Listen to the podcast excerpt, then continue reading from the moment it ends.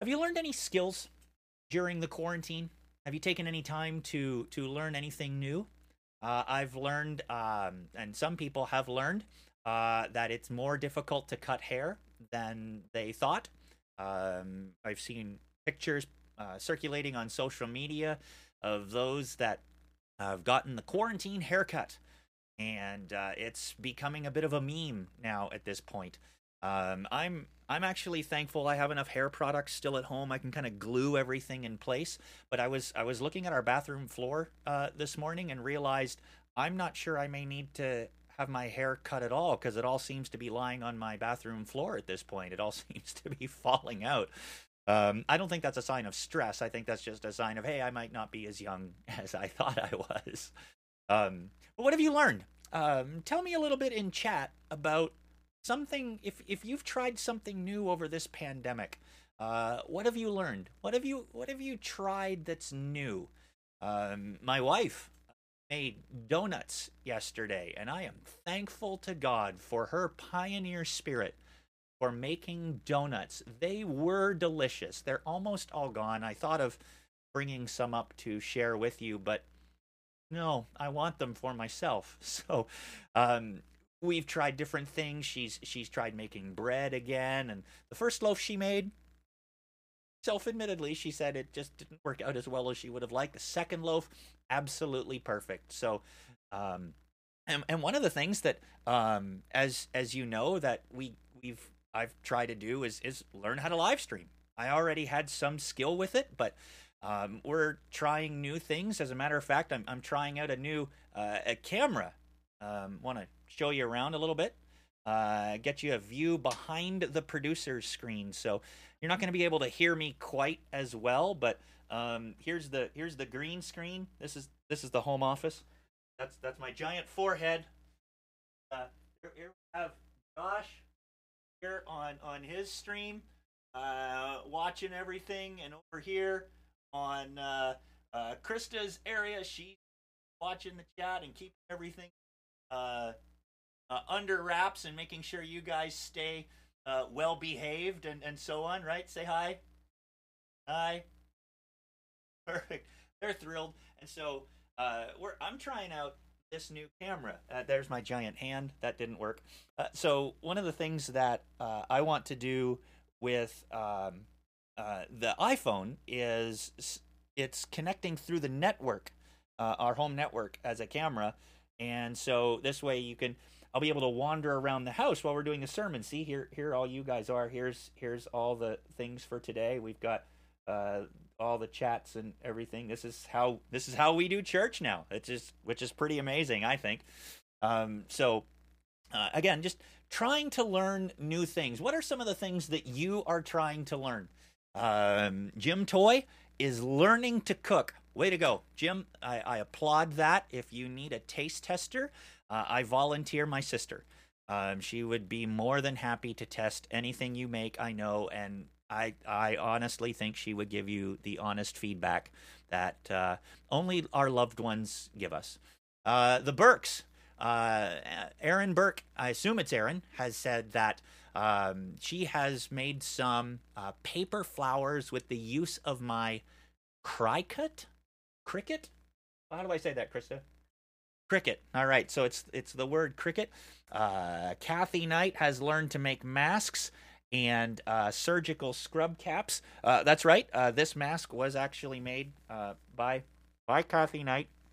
And so, uh, if I guess Dave Knight is offering her services to, if anyone needs a mask or a cap to go out, you can connect with her, and you can get a mask made. So mask made, so you can look as good as me.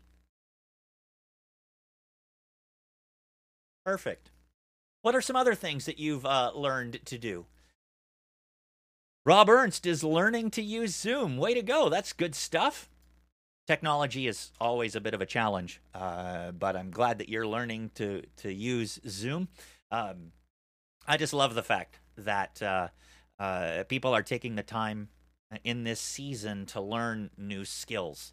Um, but the other thing that I'm doing a lot more is I'm doing a lot less. Um, for most of you, you heard the announcement that we shared on social media uh, that I recently successfully defended my oral or successfully presented my uh, dissertation. Uh, so uh, I completed that, and my dissertation, my whole project, is currently in uh, the hands of my editor.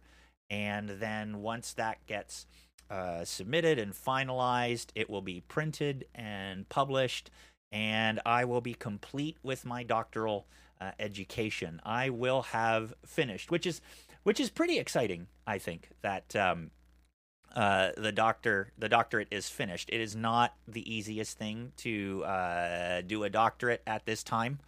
Um, let me just share with you, um, you know, what a doctorate actually is. It it represents the, according to uh, my school's website on uh, Doctor of Ministry program, it represents the highest level of training that you can receive uh, in churches and parachurches for a particular field of ministry. And so I'm uh, very pleased to say that that is done. Um, obviously, with the season that we were in, we won't be able to uh, have a time of celebration and, and at graduation live on campus. Uh, they're considering whether they postpone and put it to later, but I think every school is kind of facing this challenge. Um, but I'm pleased to be done. Uh, now, uh, what that's done for me is now I get to change my business cards. And now I get to uh, have a business card that says uh, Reverend Doctor Brian French, and so um, doesn't change how uh, you can refer to me. You can call me Pastor Brian. Some folks call me Brian. Some folks say Hey you. And all of that still works. I'll still answer to all of it, but it's a huge accomplishment. Something that I've been working on for the past ten years and I am thrilled that it is done. And what does a doctor allow me to do? Well, it kind of pales in comparison. It pales in comparison to what God is actually doing. As exciting as getting a doctorate is, exciting as that accomplishment is of learning how to live stream, learning, getting a doctorate, and all of those things. And I'm, I'm not trying to pat my own back or toot my own horn or anything like that. I'm just, I'm saying all of these things pale in comparison to what God is doing in me through Jesus Christ. And all of the accomplishments that you have in life, they pale in comparison to what God has done for you and what God is inviting you to be a part of. You see, God is building you and I into something amazing in Jesus Christ for those that put our hope in Jesus Christ. We read this in 1 Peter chapter 2. As you come to him, the living stone, rejected by humans, but chosen by God and precious to him, you also, like living stones, are being built into a spiritual house to be a holy priesthood, offering spiritual sacrifices acceptable to God through Jesus Christ. What is God building us into? What is God building us into for those that have put their faith in Jesus Christ? He's making us into his priesthood. He's making us into his priesthood. He's, he's, he's using us in powerful ways to display who he is, and he's using us in a way to really help people connect to God directly. He's using us as his proof. Now, to be honest, that's one of the reasons why people have been challenged in the past by putting their faith in Jesus. They want to receive the gift of salvation, but then they say, but you know, why are you then asking me to serve you? That seems like a bit of a bait and switch, and I get that. But it all makes sense when we understand how big the message of Jesus really is. Now we just came through Easter season. We celebrated life change. I'm I'm pleased to announce that uh, from our live stream last week, two people prayed to receive Christ, uh, which is amazing. Uh, that that God would use our Easter live stream in the way that He did last week. So I'm I'm just super pleased to report that. But it is amazing how serious, how big business the message of the death and resurrection of Jesus Christ really is, simply because it's God who is doing this. It's God who is doing this kind of work. God is up to something, and it's all centered around the person of Jesus Christ. Look at what Peter writes. He says, you know, you're you're being built up as these priests because and it's all centered on the work of Jesus. For in scripture it says, See, I lay a stone in Zion, a chosen and precious cornerstone, and the one who trusts in him will never be put to shame. Now, to you who believe, this stone is precious. This stone is central. This stone is honorable. This stone is sacred. But to those who do not believe, well, the stone the builders rejected has become the cornerstone and a stone that causes people to stumble and a rock that makes them fall. They stumble because they disobey the message, which is also what they were destined for. In other words, some people don't take this seriously. Some people do. But it doesn't change the fact that God is building all of history around this central idea that Jesus Christ died and rose from the dead. And when people put their faith in him, they can have their sins forgiven and gain life both now and forever. And it doesn't matter how you and I feel about it, it doesn't matter whether we protest or not, it's still a reality. Now, that just simply means that the message of Jesus is serious business. Now, we understand what serious business is especially during this time, especially simply because of social distancing. We were uh, driving to uh, deliver uh, some supplies to uh, someone's uh, home this week, and there were signs all along the road that the DOT had put up that said, Stay home, save lives. Some people aren't taking that seriously, and in the past didn't take that seriously. And when they didn't take that message seriously, the disease of COVID 19 spread more rapidly. What Peter is saying to these believers that are scattered and feeling like they're being persecuted and are being persecuted is that you are part of the hinge point of history. That your faith in Jesus is the defining moment in history. He calls Jesus the cornerstone, which we sang about earlier the idea that this is the starting place when you're uh, doing construction, construction, where perhaps two masonry walls come together and they would be joined at an intersection. This is the starting point. This is the defining moment of life where God gets to unite personally with his people, one on one. And people get to unite with God personally, one on one.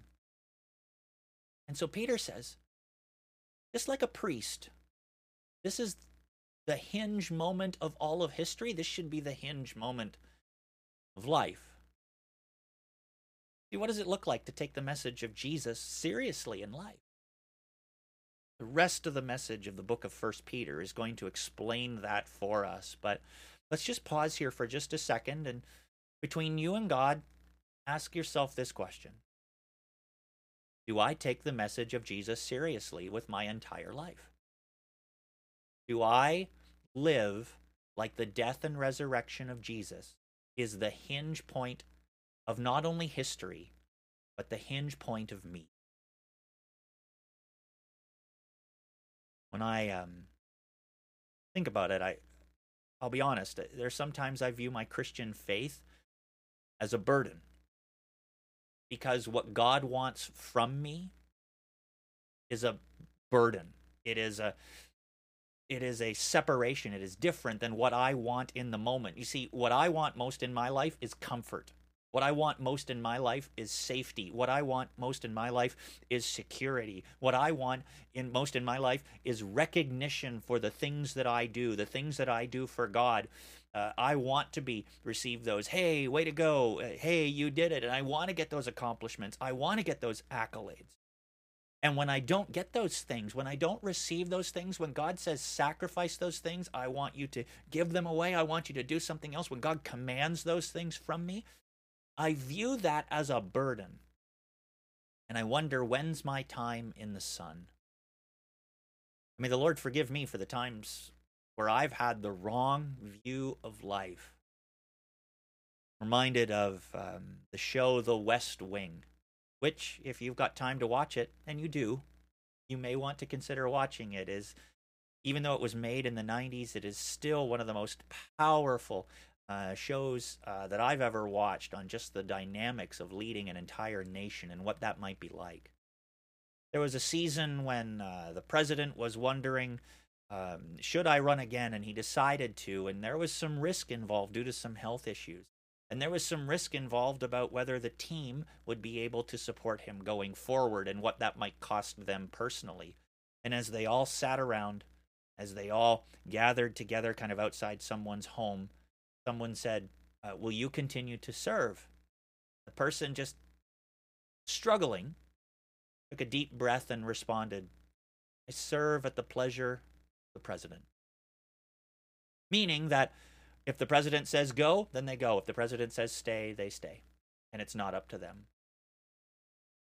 That's the kind of idea that I want to have with my life and the kind of idea, the kind of vision that Peter wants us to have with our lives is that we serve at the pleasure of the Savior and it's this Savior that is the most important moment and is the most important person in our lives. Not because we made him so, but because God said so, because God made him so, and God demonstrated that, that Jesus is the hinge point of all eternity. And do you know what the amazing thing about that is? That even though we sometimes fail to see the significance, that I fail to see it, that you fail to see it, and that sometimes we live for other things like they're the most important things. The amazing thing is that God is still choosing us to be his royal priests and his royal priestesses. And he tells us this is what priests understand. They understand that uh, that this is the the hinge point of history, but to live as priests. He invites everyone to do this. He says in uh, 1 Peter 2 9 and 10, Peter says that you are a chosen people. In the same way that God chose Jesus, God is choosing you. You are chosen people, a royal priesthood, a holy nation, God's special possession, that you may declare the praises of him who called you out of darkness into his wonderful light. Once you were not a people, but now you are the people of God. Once you had not received mercy, now, but now you have received mercy. And this is what he means by that. As priests, when we think of our lives as priests, when we think that that is now our lifestyle, that that is our calling, that this is our highest mandate to live out the priesthood of all believers, it means that we are the proof. God is choosing you in this moment, right now, in your home, with the relationships that you have, in spite of all the times when you said, I just don't see the significance and I'm not going to make this a priority, God still says, I want you. I'm choosing you. Be my priesthood. Priests and priestesses of the living God. So that's interesting. Priests today, they don't get a good reputation. Rightly so, there are some priests that have made some horrific decisions recently and in the past that are just coming to light.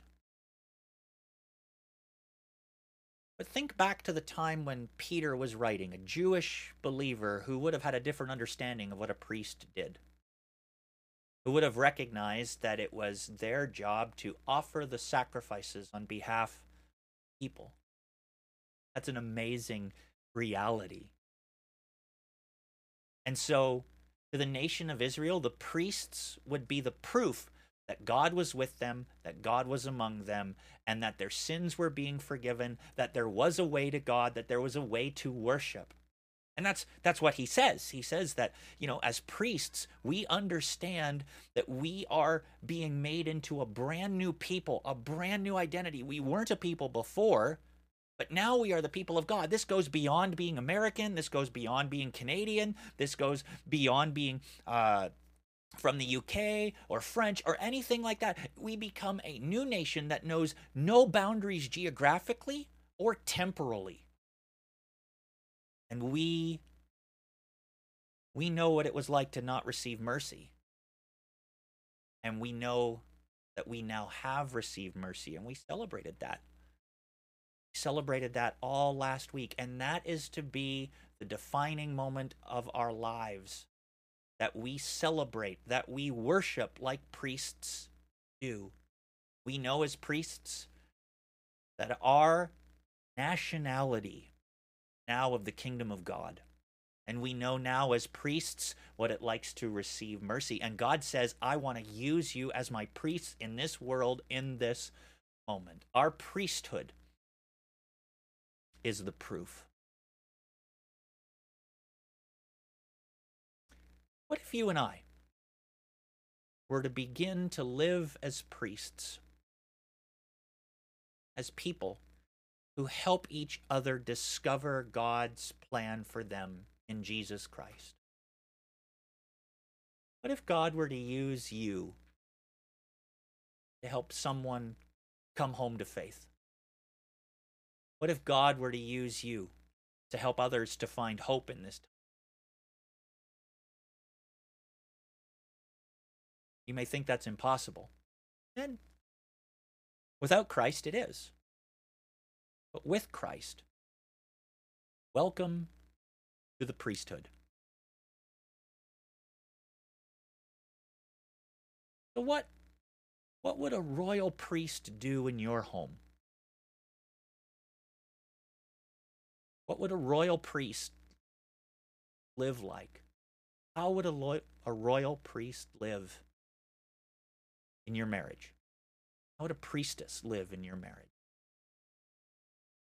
How would a royal priest do their schoolwork, do their studies,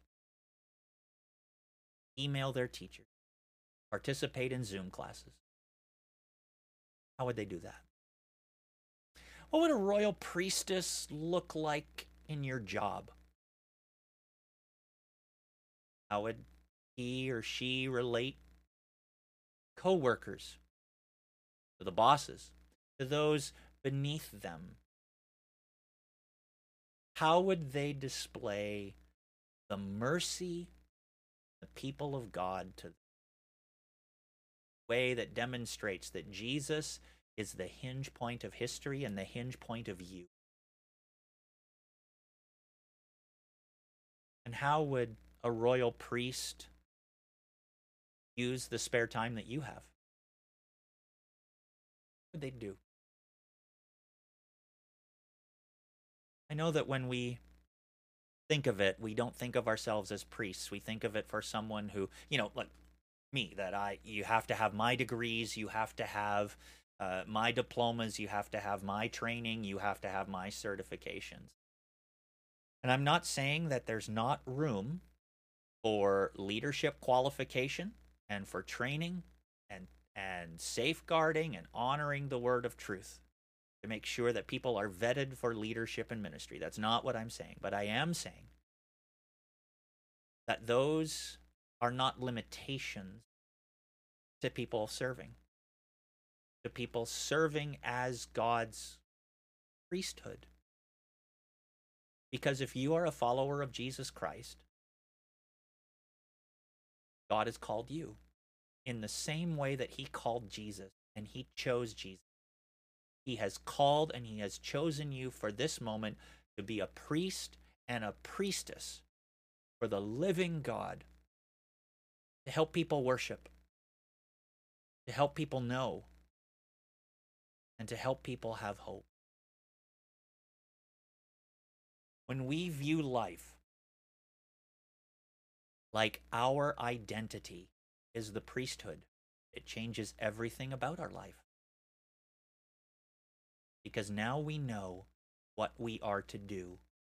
And that transcends situations, that transcends circumstances, that transcends obstacles. And the emotions that we have. So, welcome to the priesthood. As the priesthood, we are Christ proof. Let's pray together. Jesus, I ask that you would reveal to each and every one of us how to live. You've chosen each of us to be priests and priestesses for the gospel and the person of Jesus Christ. Would you show us what that looks like? Our homes, and our marriages, and our families, in our schoolwork, in our job work, and in our spare time.